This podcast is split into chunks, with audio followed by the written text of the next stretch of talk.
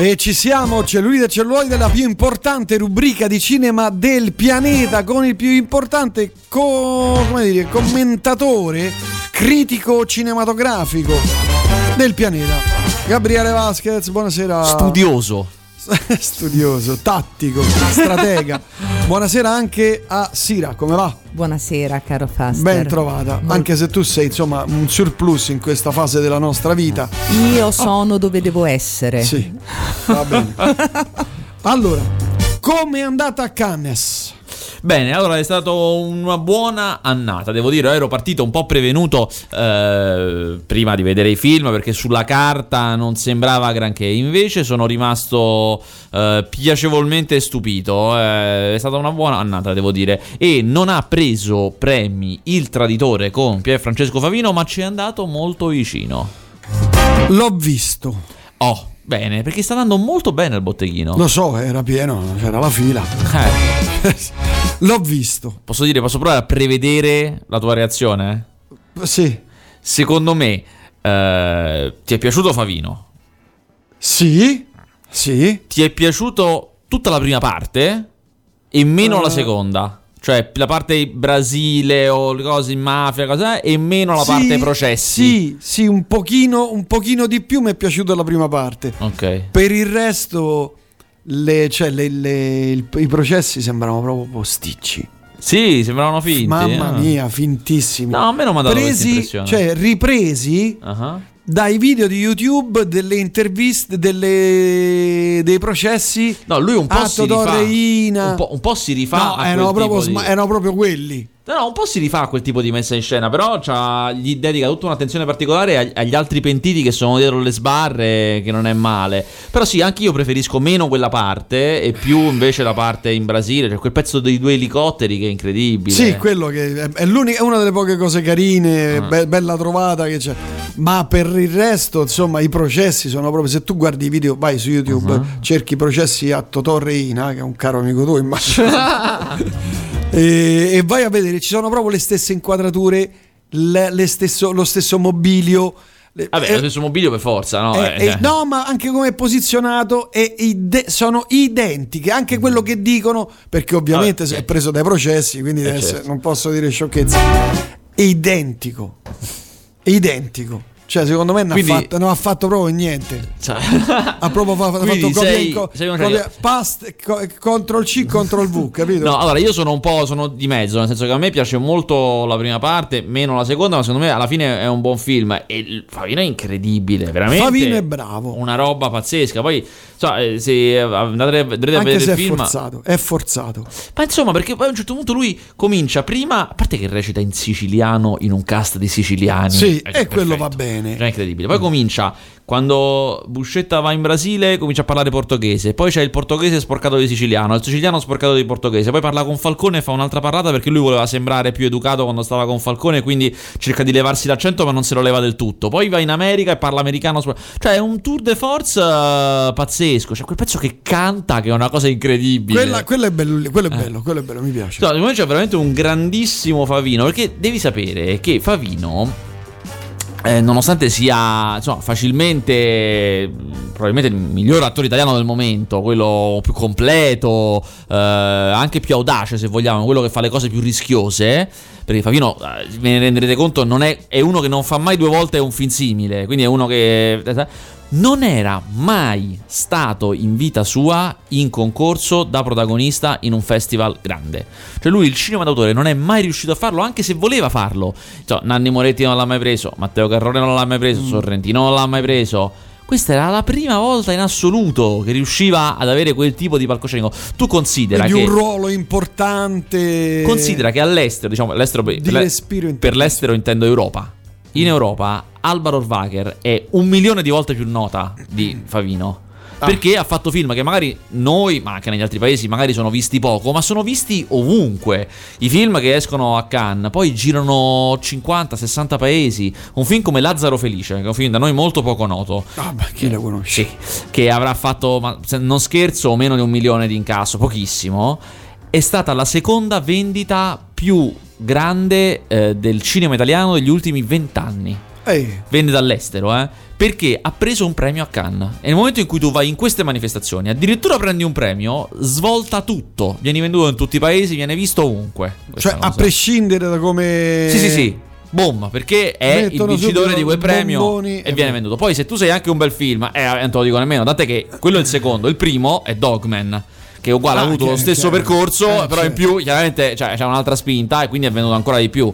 Eh, quindi il, il Favino ha questa cosa incredibile che da noi è molto conosciuto, è molto popolare, è molto bravo però non riesce a sfondare fuori dall'Italia. Anche se poi ha fatto dei film americani, paradossalmente. Però è talmente troppo grande la cinematografia americana che non ti basta fare qualche che, che film. Ha fatto? Lui ha fatto Rush, il film su Lauda e uh, Hunt, in cui lui fa Clay ah, Ragazzoni. Ah, sì, perfetto. Sì, sì, uh, ha fatto un piccolo ruolo in World War Z, il film con Brad Pitt sugli zombie. Lui ha una piccolissima parte.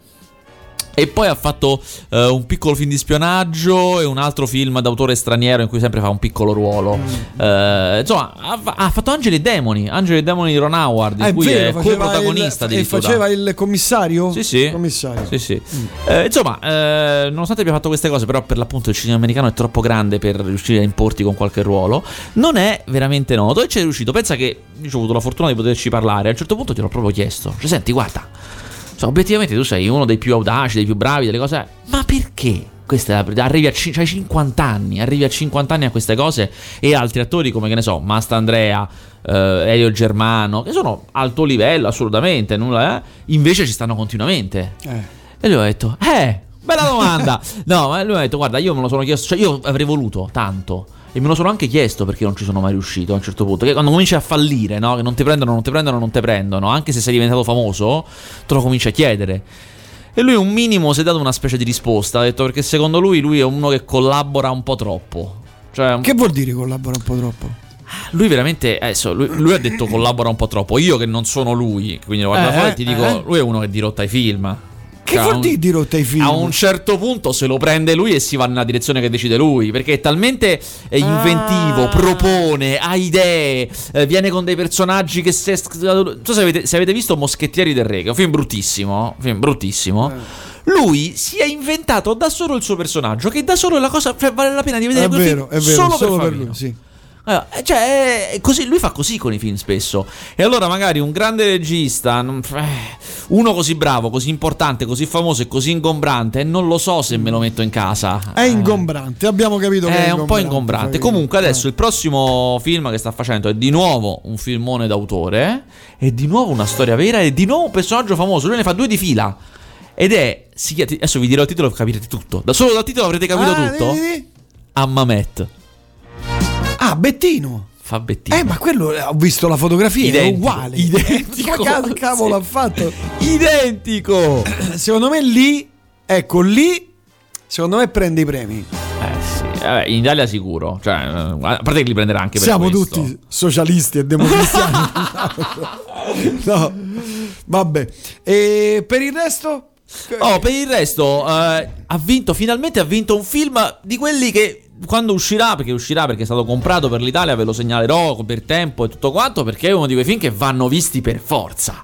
Stupendo, è di Bong Joon-ho, che è un autore coreano che aveva fatto. No, perché i film invece pensa che i film suoi, probabilmente uno sicuro l'hai visto, sicuro. Chi è? Snowpiercer, che era quel film di futuro distopico, la gente su un treno. Ah, sì, sì, quel... non era male. Non era male. lui è così. Lui è uno fa... un altro molto famoso, che magari non hai visto perché era coreano, ma diciamo che fu famoso era The Host, che era su un mostro che esce dal fiume in Corea e comincia a mangiarsi la gente. Cioè, è uno che fa film mm. molto commerciali.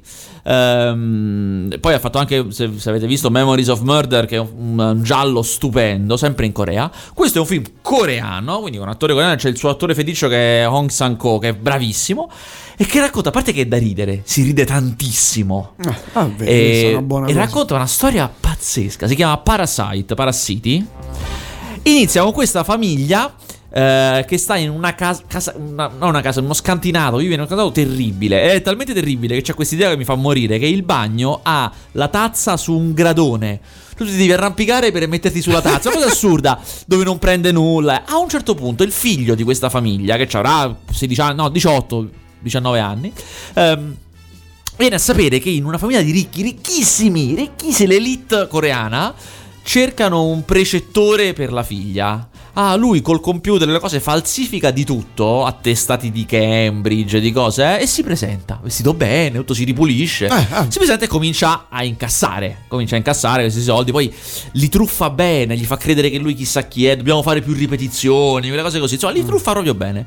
A un certo punto, in questa casa dei ricchi, eh, serve una che aiuti il figlio più piccolo. Dice, ma io ne conoscerei una brava diplomata. Gli spinge la sorella. Poi capisce, questa è l'idea. Allora fa licenziare l'autista e spinge il padre. fanno licenziare tutti insieme. Trovano un'idea geniale per far licenziare la donna di servizio che avevano da una vita, da sempre ce l'avevano. Riescono a farla licenziare con un'idea geniale e piazzano la madre. A un certo punto, questi un giorno se ne vanno, i ricchi vanno, partono per un viaggio.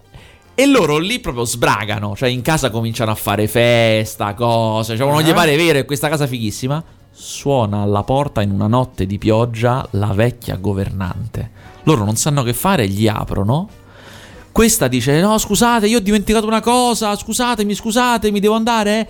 Va in cucina, apre una porta segreta, scende giù in una specie di, di bunker antiatomico. Loro la seguono impauriti e c'è uno suo marito che lei aveva nascosto anni prima che gli dava da mangiare. e da lì, da lì, succede un casino pazzesco. Succede, non adesso mi fermo io, siamo a metà film. Stai, stai spoilerando. No, mi fermo troppo, perché eh. succede un casino. E vi dico solo che loro, da che avevano messo nel sacco i ricchi, erano quelli intelligenti, si scopre che sono. Il loro incubo peggiore parte proprio. Ed è fighissimo. È veramente un gran film. Quando l'abbiamo visto lì, tutti quanti abbiamo detto: Vinto. Vi, fatto. Possiamo, vinto. possiamo chiudere. E ha vinto. Eh, sì, perché era troppo superiore a tutti quanti gli altri. Ah. Ma eh, esce in Italia? È stato comprato, esce, quando uscirà poi ve lo ricorderò, ne parleremo perché è veramente un filmone di quelli da andare a vedere, proprio divertente, bello, intelligentissimo, poi che ha molto da dire chiaramente no, su eh, i poveri, i ricchi, come sta cambiando la società, c'è molto di queste cose e una, con un passo, un ritmo pazzesco. Ma il titolo? Parasite. Parasite. Vabbè, insomma, abbiamo no, poi, chiuso. Va, vi dico ah, un altro no, ah, cose. No, ah, no, perché io ho, il prossimo 007. Ah, allora, c'era un film, c'era un altro film a Cannes che sta ora nelle sale, quindi se lo potete andare a vedere, che era quello che fino a prima del coreano tutti quanti diciamo, eh vabbè, ha, ha vinto, vinto, lui, ha vinto lui, che infatti poi ha vinto un premio un pochino più piccolo. Che è Dolor y Gloria di Pedro Almodovar. Che dopo anni che faceva film. Ah, senza soddisfazione, eh, che ci ha è tornato a dei livelli con una potenza, devo dire, io non pensavo che sarebbe mai tornato così.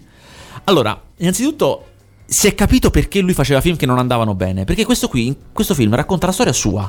Lui soffre di una serie di dolori che io non pensavo potessero esistere tutti insieme. Inizia così il film, con lui che sarebbe Antonio Banderas, infatti ha vinto il premio come miglior attore. Ah, lui fa, fa Almodovar. Banderas fa Almodovar. Ah. Eh, che racconta questi dolori. Cioè, allora, lui innanzitutto ha l'acufene, primo. Che è il, il fischio nel, nell'orecchio. Ah, porco eh, E già quello, no, Orco, basta. Porca boia. Poi ha dei dolori di schiena che fanno sì che non si può muovere ha l'artrosi, ha una serie di cose pazzesche che l'hanno gettato in depressione perché con queste cose non puoi fare il regista, perché il regista è un lavoro fisico, devi stare in piedi eh, sul set, certo, andare, eh, fare. Certo lui ha dei mal di testa pazzeschi per cui sta in casa con tutte le tapparelle abbassate che non può vedere lo capisco, luce. lo capisco in sì. questo lo capisco per cui è caduto in depressione faceva dei film orrendi il che aumentava la depressione un disastro in questo film la storia che si racconta è che ah, voi considerate, magari lo sapete, non lo so se non lo sapete o no, lui Almodovar esce fuori negli inizi anni 80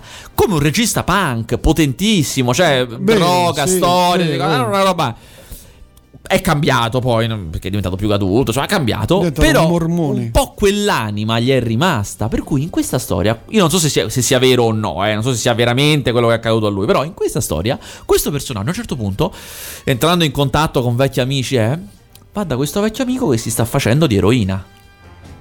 E lui dice: Senti, ma io a questo punto. Passano i dolori con l'eroina. Ma esatto, a volte, eh, eh, passa tutto. Io comincerei. E quello gli dice: Ma tu non ti sei mai fatto le cose. Ma senti, guarda, io ormai più di così, cioè, obiettivamente. E comincia a farsi di eroina, ma come una persona ricca adulta, senza rovinarsi, eh. però comunque diventa dipendente. Eh, cioè, diventa educatamente strafatto di eroina. Tossico, tossico educato, educato, esatto. Però questa cosa poi lo fa stare meglio. Per cui comincia a scrivere, comincia a fare, insomma, poi verso la fine del film dovrà cercare di uscirne a un certo punto.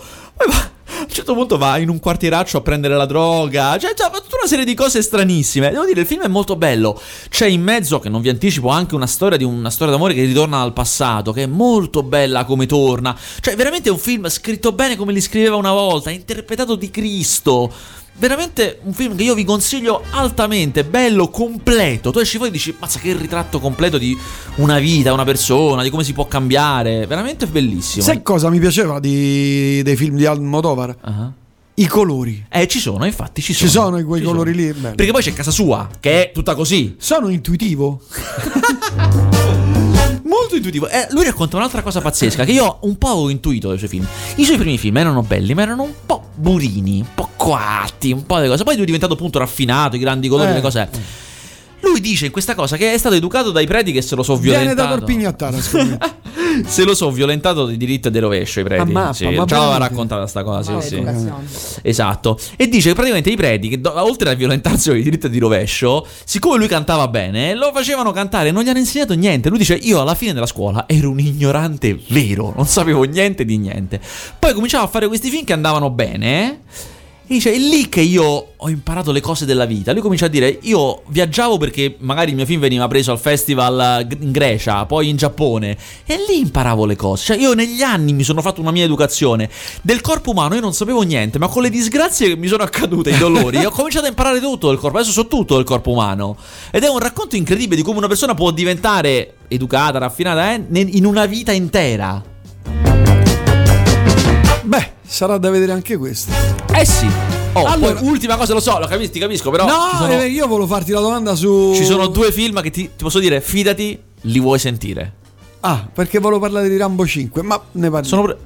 Ah, l'hai, intervistato, delle... l'hai eh, intervistato? Bravo, bravo. Ma, ma ci arriviamo. Beh. Ah, primo, ah, c'era un altro film ancora che è in sala adesso, che è Rocketman il film ah, sulla vita del sociale. I biopic Guarda, non mi piacciono. Ti posso dire, non mi piacciono. Non è allora, ha un grande problema. Eh, per te sarà insormontabile. Che le canzoni sono tutte riarrangiate. Uh, e sono riarrangiate un po' da musical. No. Eh, eh, lo so, eh, lo so. E questo è un problema.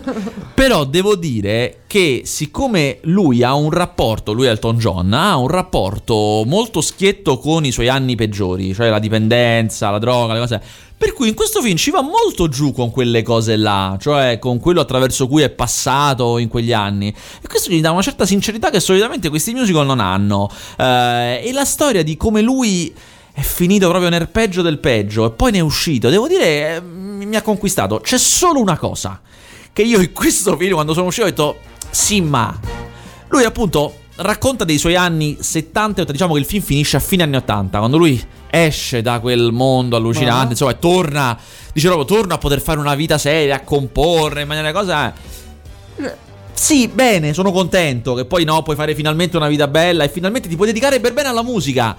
Però a me mi risulta che era prima che hai fatto le cose buone, cioè dall'89 in giù che hai fatto la roba seria, non dall'89 in su. Cioè, la cosa che non ti racconta è che in quegli anni terribili. Ha ragione. Ha tirato fuori tutta la roba. Ha tirato fuori le cose migliori. Eh, che sono, ma che sono le stesse canzoni che mi ha fatto sentire in questo film. Cioè, eh, certo, eh, che certo. è il certo. motivo per cui sono venuto a vedere questo eh, film. Certo. Guarda, ti faccio sentire una cosa che lui ha tirato fuori da pochissimo da 20 mm, giorni circa e l'ha piazzato sul suo canale YouTube. Elton che John. È un, sì, Elton John, mm-hmm. quello vero. Eh, certo. Che è una versione dal vivo di Rocket Man proprio, registrata alla Royal uh, Albert Hall di Londra nel 1972.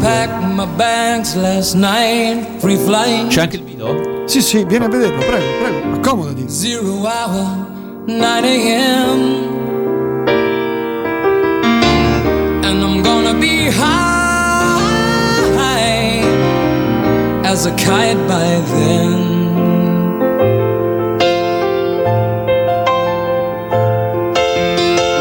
I miss the earth so much, I miss my wife.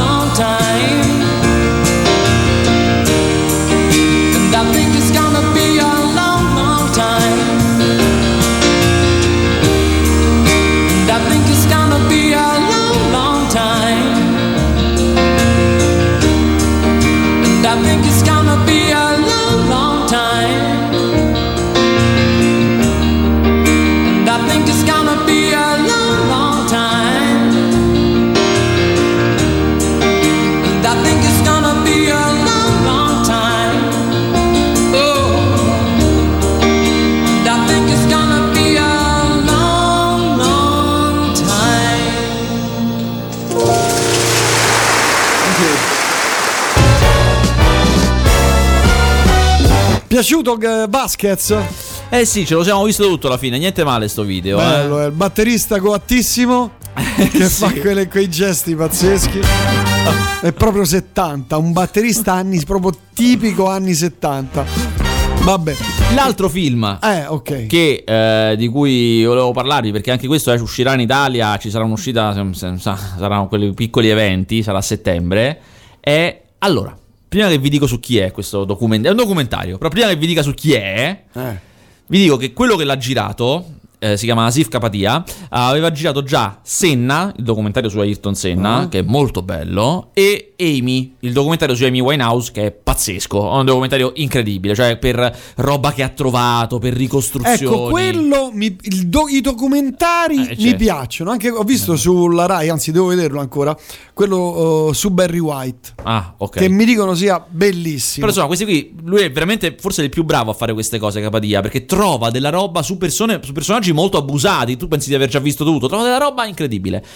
Sono tre anni che lavora a questo documentario che finalmente abbiamo visto su Diego Maradona. Ah, è vero, ne ho Ed sentito è parlare. Una roba incredibile. Cioè, è ufficialmente il documentario definitivo su Maradona. Ha trovato, ha avuto accesso a delle cose. Ma vi faccio un piccolo esempio. La telefonata, cioè l'audio della telefonata di Maradona a sua madre dopo che ha vinto la Coppa del Mondo. Cioè, lui ha delle cose che io non Come so. cavolo Ma non so dove le in quegli- trovi. In quegli anni non c'era, non c'era niente di digitale, quindi. Co- Sì, cioè, co- da- dove l'hai non lo presa? so, Cioè, non ne ho la minima idea. L'ho registrata col telefonino, sai, eccola, ti è. Fo- No. video amatoriale di lui con i camorristi a tavola, cioè proprio cioè, delle cose che non so dove si trovi, dove si prendano. Eh, ovviamente, beh, ci sono anche tutti i gol che magari conosciamo, l'abbiamo visti tutti da altre inquadrature, non dalla solita, diciamo, quella televisiva, magari dal campo, dalle cose. Insomma, eh, ricostruisce proprio Maradona a Napoli perché c'ha un inizio bomba, un inizio che proprio da, da- da colpo al cuore. Parte parte con un'inquadratura da videocamera amatoriale dentro una macchina, sembra un poliziottesco, dentro una macchina d'epoca, di quell'epoca chiaramente, sulle strade che corre come una dannata, cioè piglia gli incroci, suoni, clacson, cose, io non capivo neanche che città fosse. E comincia mentre si vede questa, ogni tanto questa macchina nel traffico, eh, Maradona da piccolo, la madre, poi il Boca Junior e poi il Barcellona, insomma tutta un po', un po', la storia un po' didascalica, però con un pezzo anni 80 elettronico bellissimo e ogni tanto ti torna su queste immagini di sta macchina indiavolata, insomma mentre in questi dieci minuti ti fa come un suntino della sua storia professionale, a un certo punto c'è basta, viene venduto e un telegio- c'è un telegiornale che dice il giocatore, un telegiornale straniero, dice il giocatore più pagato del mondo si è trasferito e andrà a giocare nella città più povera d'Europa. Boom! Bellissimo. Vedi quella macchina che hai visto fino a quel momento sta arrivando al San Paolo. Era la macchina che portava lui al San Paolo per la presentazione. Eh? San Paolo pieno, mi ricordo. Lo una roba ricordo, incredibile. me lo ricordo, e così parte il- la porta grossa del documentario. Eh, c'è un momento in questo documentario, un altro bellissimo, che ti fa capire proprio come certe cose, quando sono raccontate bene, le capisci davvero. Lui dice, mentre perché ti racconta che i primi anno, anno e mezzo non giocava bene. E già questo è bello perché, siccome lui è stato in- l'ha anche intervistato per questa cosa, lui tecnicamente ti spiega perché non giocava bene quel primo anno e mezzo. La differenza del calcio italiano, perché non si riusciva ad adattare. Dice proprio: o ero tecnico, come mio solito, ed ero lento e non riuscivo a fare niente. Si vedono le immagini di tutte le cose che non riuscivo a fare. Oppure ero molto veloce, ma non riuscivo a essere tecnico. Quindi non, io non riuscivo Ma lui ad lo spiega ad- adesso. Lui adesso, adesso lo spiega. spiega. Dice, "Beh, ci è voluto un anno e mezzo per riuscire a essere tecnico e veloce. Eh, e a un certo punto poi si vede a quel punto che comincia a vincere. C'è subito Eh, una sì. vittoria contro la Juventus. Eh, e mentre si vedono queste immagini della vittoria contro la Juventus, eh, lui c'è la sua voce che dice: Io a un certo punto ho anche capito un'altra cosa. Io, dopo un anno che sono stato a Napoli, ho capito che quella città, in quel paese, era considerata meno di zero. Niente. Cioè, quelle persone facevano schifo a tutti, ho capito. E eh, si vede lui che vince contro la Juventus, un casino allucinante e un'annunciatrice del TG dell'epoca che dice la vittoria del Napoli conseguita dal Napoli contro la Juventus purtroppo si sono stati registrati tra i tifosi del Napoli 5 svenimenti e 2 attacchi cardiaci così boom Anche quello da vedere. bellissimo uscirà a settembre quello Va bene, altri. Dimmi, Sira. Mi- No. Mi guardi con un, No, no, un viso. No, non ti guardavo, ti- Oh, mi stai lo so. davanti. Ah, lo so, Eh, lo so, eh. purtroppo per te. Eh, altre cose, Vasquez? guarda ah se vuoi puoi andare con Rambo perché questo- con questo chiudo la mia contribuzione da canna Aspetta. John Rambo no per favore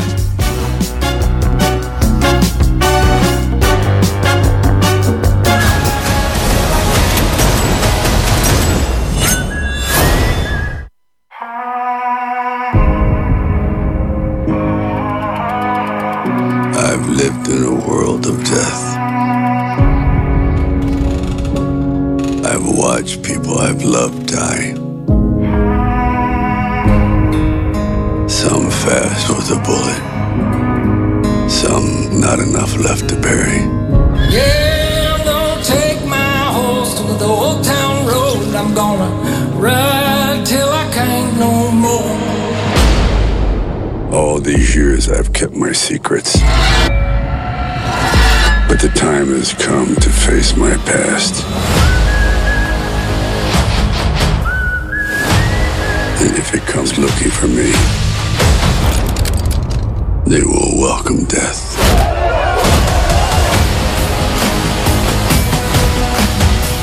I want revenge. Ride till I can't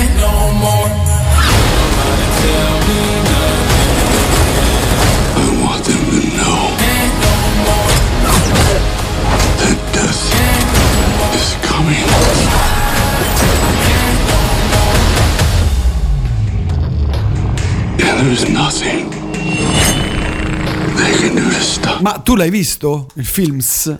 Ah, no, no, non, perché è ancora, non è ancora pronto. Non è ancora pronto. Però lui è venuto eh, a Cannes a fare un grandissimo incontro con eh, col pubblico, le cose, cioè una roba sul palco. E ti dico solo che era l'ultimo giorno, per cui l'avevano messo in una sala un pochino più piccola, perché l'ultimo giorno solamente la gente se ne va. Ah. Difficile. eh. A un certo punto, il giorno prima, arriva l'avviso a tutti quanti. L'abbiamo rispostato nella sala grande. E infatti c'è stato il delirio. Eh c'è beh, stato il delirio. Stallone, dai. Esatto. È stato un incontro molto bello in cui ha parlato di tantissime cose della sua vita. Ha parlato anche di questo qui. Tant'è che ha raccontato anche, diciamo, più o meno com'è la trama. Mm. È un po'.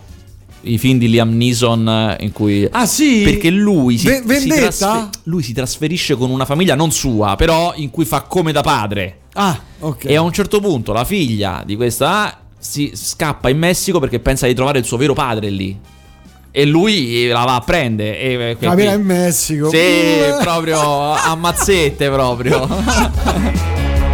Sarà il record degli ammazzamenti in questo film.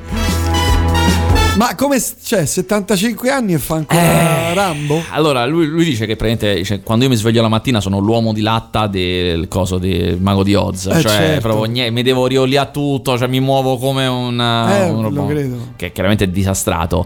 Eh, perché ha fatto di tutto in vita, cioè, lui l'azione la faceva sul, sul serio, Sì. poi negli anni d'oro, per esempio, è la cosa nota, lui l'ha raccontata ma era nota, che lui in Rocky 4 era arrivato a un livello che voleva raggiungere il massimo del realismo con la box, tant'è che le scene di box di quel film sono perfette, per cui a un certo punto hanno, nel- quando vedete le botte al cinema sono sempre coreografate, è esattamente come ballare, uguale identico, cioè hanno un tempo, eh, devono fare i movimenti precisi perché sennò si prendono, chiaramente non si devono prendere, ma devono essere talmente veloci che sembra che insomma è molto complicato, si provano tantissimo e le fanno. Avevano una coreografia molto articolata, pensa, adesso faccio un inciso, io una volta ho intervistato anche Ivan Drago, pochi anni fa, e lui mi ha detto, io sai, siccome era il suo primo film, ero talmente in fissa, talmente era complicata quella cosa, talmente l'avevo imparata che io ancora me la ricordo, cioè io me li ricordo tutti i passi di quell'incontro. Porca miseria. Eh, Ma eh, lui ancora fa film, sai? s- sempre. Lui fa un film l'anno dal 1985, anche se nessuno lo sa, però lui fa un film l'anno dall'85. Fa dei film terribili. Ho visto uno qualche settimana fa. incredibile. Dei film terribili. Insomma, eh, lui a un certo punto, dopo che ne avevano girate un po', no? fanno un po' di scene, le cose, lui a un certo punto dice: Senti, facciamo così. Gli dice lui a Ivan Drago, che poi si chiama Dolph Lundgren, eh, gli dice: Dammele, cioè diamos- diamocele, cioè facciamola questa cosa. Eh. Menamose. Sì, menamose. Eh, cioè, adesso la facciamo e la facciamo.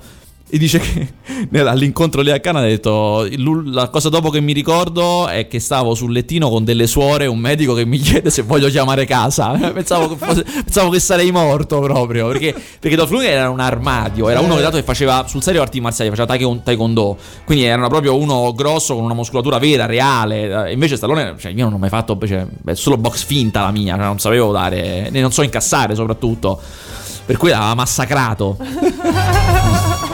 E quindi quest- ma eh, tu hai avuto un'intervista esclusiva con lui? No, no, no, no, non No, ha fatto interviste esclusive, era solamente il grande Perché mi ha incontro. chiamato, dice guarda c'è un certo Vasquez qui che...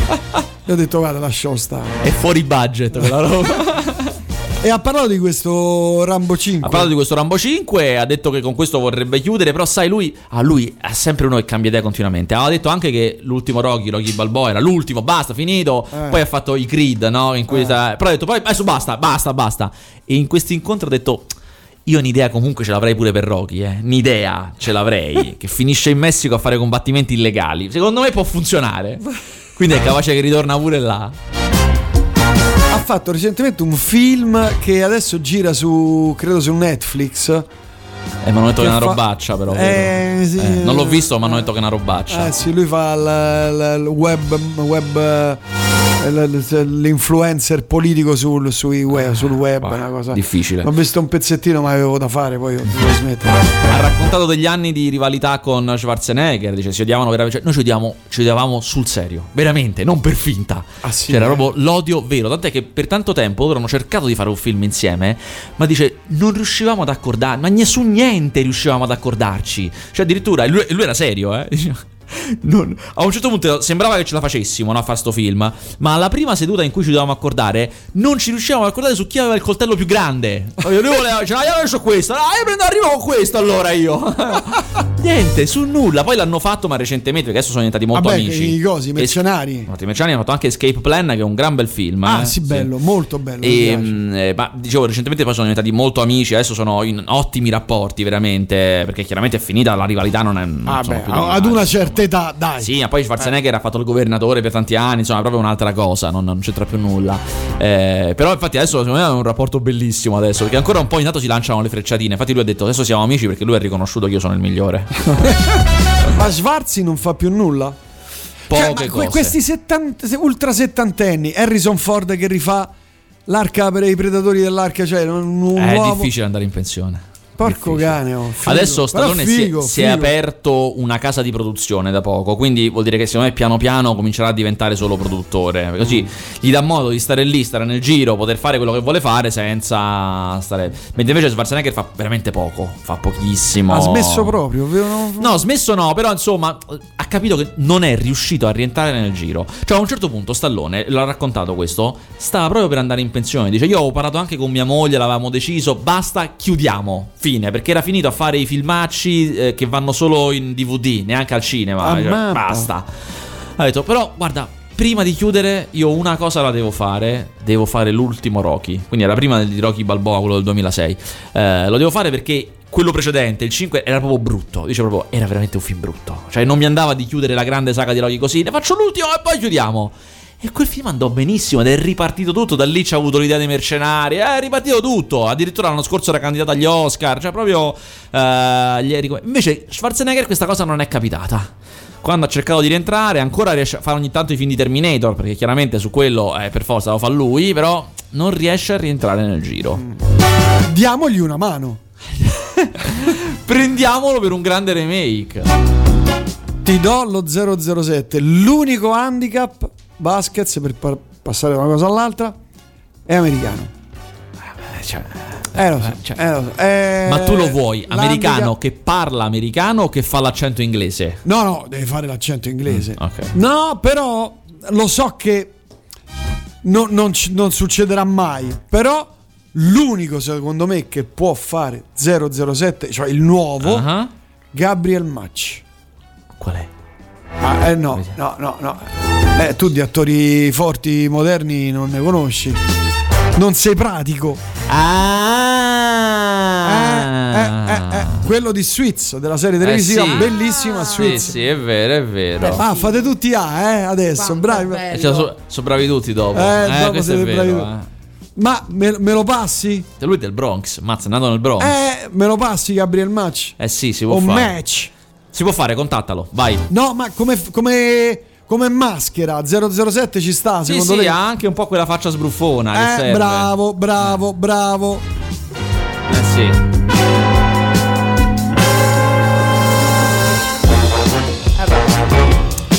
Stanno tutti guardando le foto adesso. Eh sì, sì. Vai, contattalo, comi- comincia a istruire le carte. Vado? Chiama, chiama Chiamo? l'avvocato, chia- Perfetto. anzi, chiama il notaio per i contratti. Chiamo lo sceneggiatore già che ci siamo. A proposito, lo 007 come va? Si è fatto male lui, Porello. Eh sì, Porello. Eh, mannaggia. sì. Chissà l'assicurazione se lo rimborsa, eh. Ma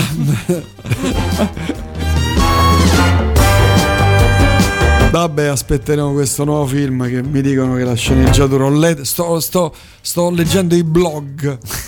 Sto leggendo addirittura i blog. Pensa come sono caduto in basso. Proprio, sto raschiando proprio Il fondo del il fondo barile. del barile. Cioè, neanche Reddit, proprio i blog, capito? Proprio alle voci di corridoio siamo. Sì, esatto. Vabbè, andiamo avanti, prego. Allora, questa settimana esce un film italiano che vi consiglio, è molto particolare, a me è piaciuto molto, si chiama Selfie, Eh, lui è Agostino Ferrente, che è uno che fa documentari, e questo infatti diciamo che tecnicamente è un documentario, però è un documentario veramente veramente strano. Lui ha dato il, eh, un telefono cellulare evoluto, un iPhone potente, a questi due ragazzi di vicino Scampia, che però non sono criminali, anzi... Sono due ragazzi di vicino Scampia che vogliono lavorare, hanno, fanno fatica, tro- non trovano bene lavoro. Uno fa i caffè al bar, l'altro vorrebbe diventare parrucchiere, ma insomma non, non- non ci riescono. Eh, e fanno, gliel'ha dato per un'estate intera.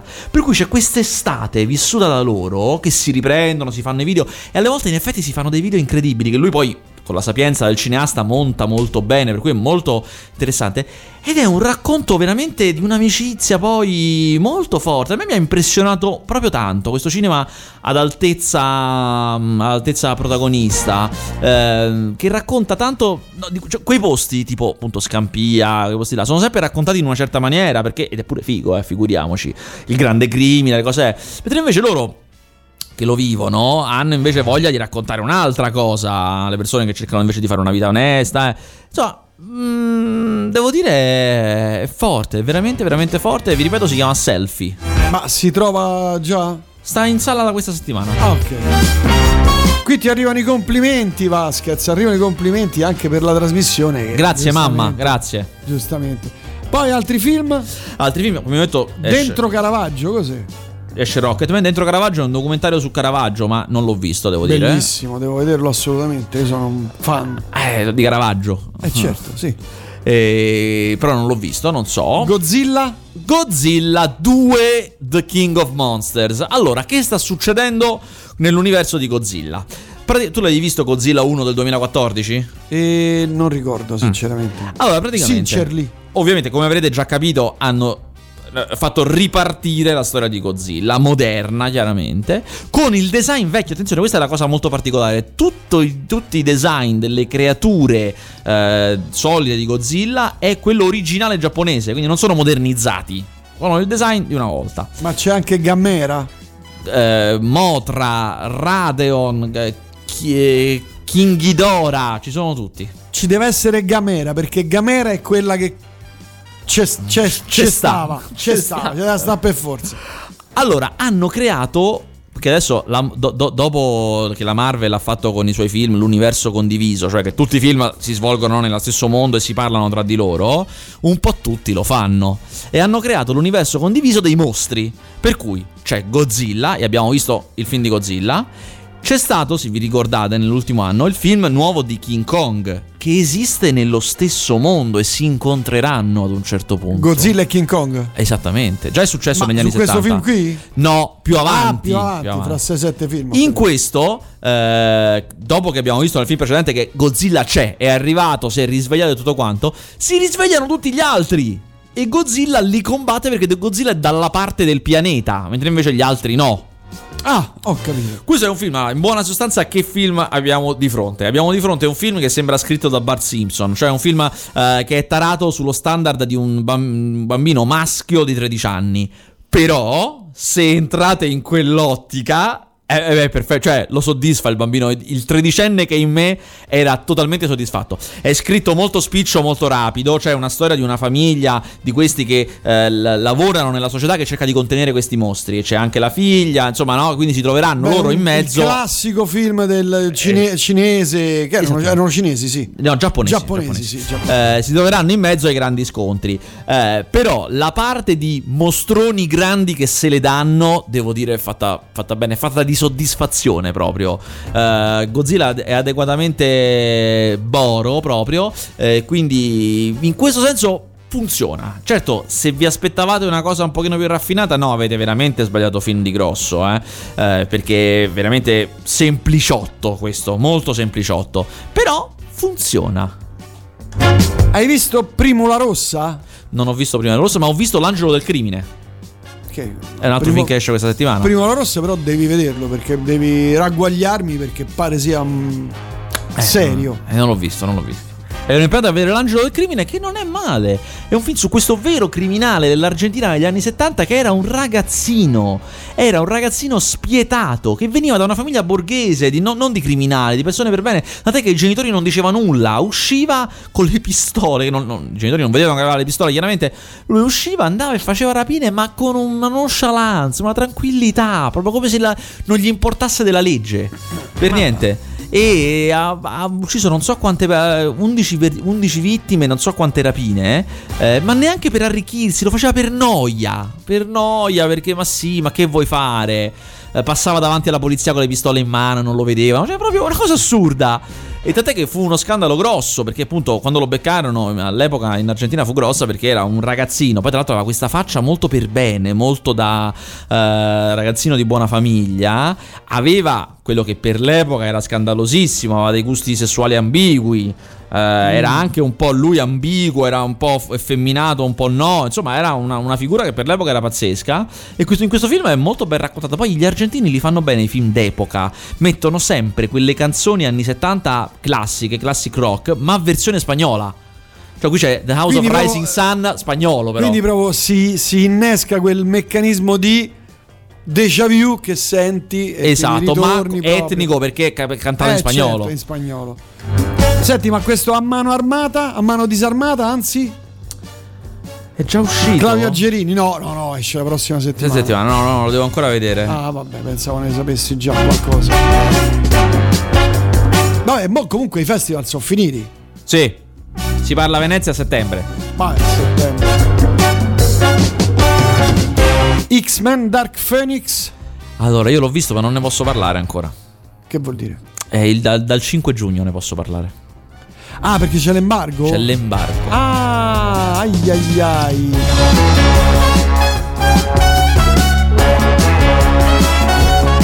Vabbè, c'è il trailer, però. Quando perdo il controllo capitano cose brutte.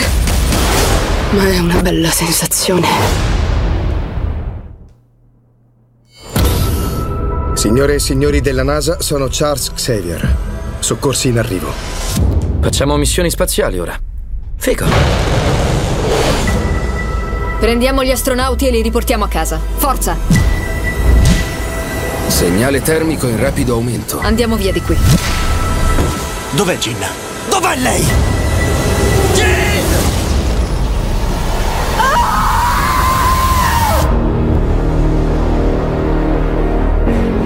C'hanno un eff- hanno un'effettistica questi, questi trailer Vasquez che è fighissima. Effettistica audio parlo, eh, di quella, Ah. Di quell'audio, che è veramente fighissima.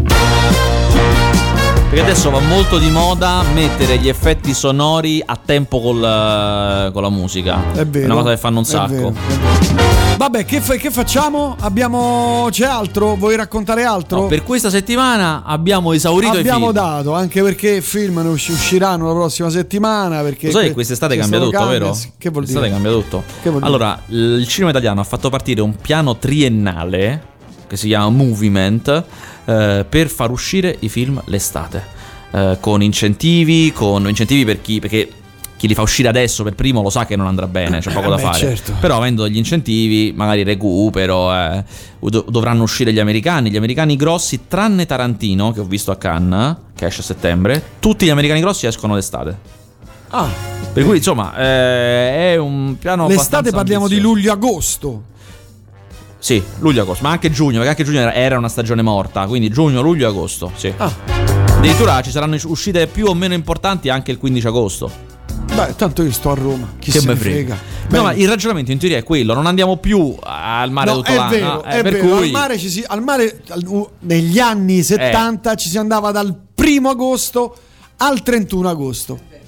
Ma anche Ne luglio, conviene- volendo anche luglio. No, No, vabbè, no. sì, quelli che erano agiati oppure chi aveva, che ne so, la tenda, il campeggio, eccetera, partiva appena finivano le scuole, partiva e si andava al mare. Ma le fabbriche, Ah, certo, fabbriche certo. chiu- ah, in nod chiudevano dal primo agosto al 31 agosto, quindi c'era l'esodo e le città si svuotavano. Cioè nessuno stava a Roma, a Milano, stavano tutti a Riviera, chi al ma- tutti al mare, andavano tutti al mare. Quindi i film, al cinema non ci andava Sì, nessuno. sì, c'erano le rene estive, certo. Ora la cosa è cambiata perché non ci sono più questi tagli generazionali o comunque di vacanze globali.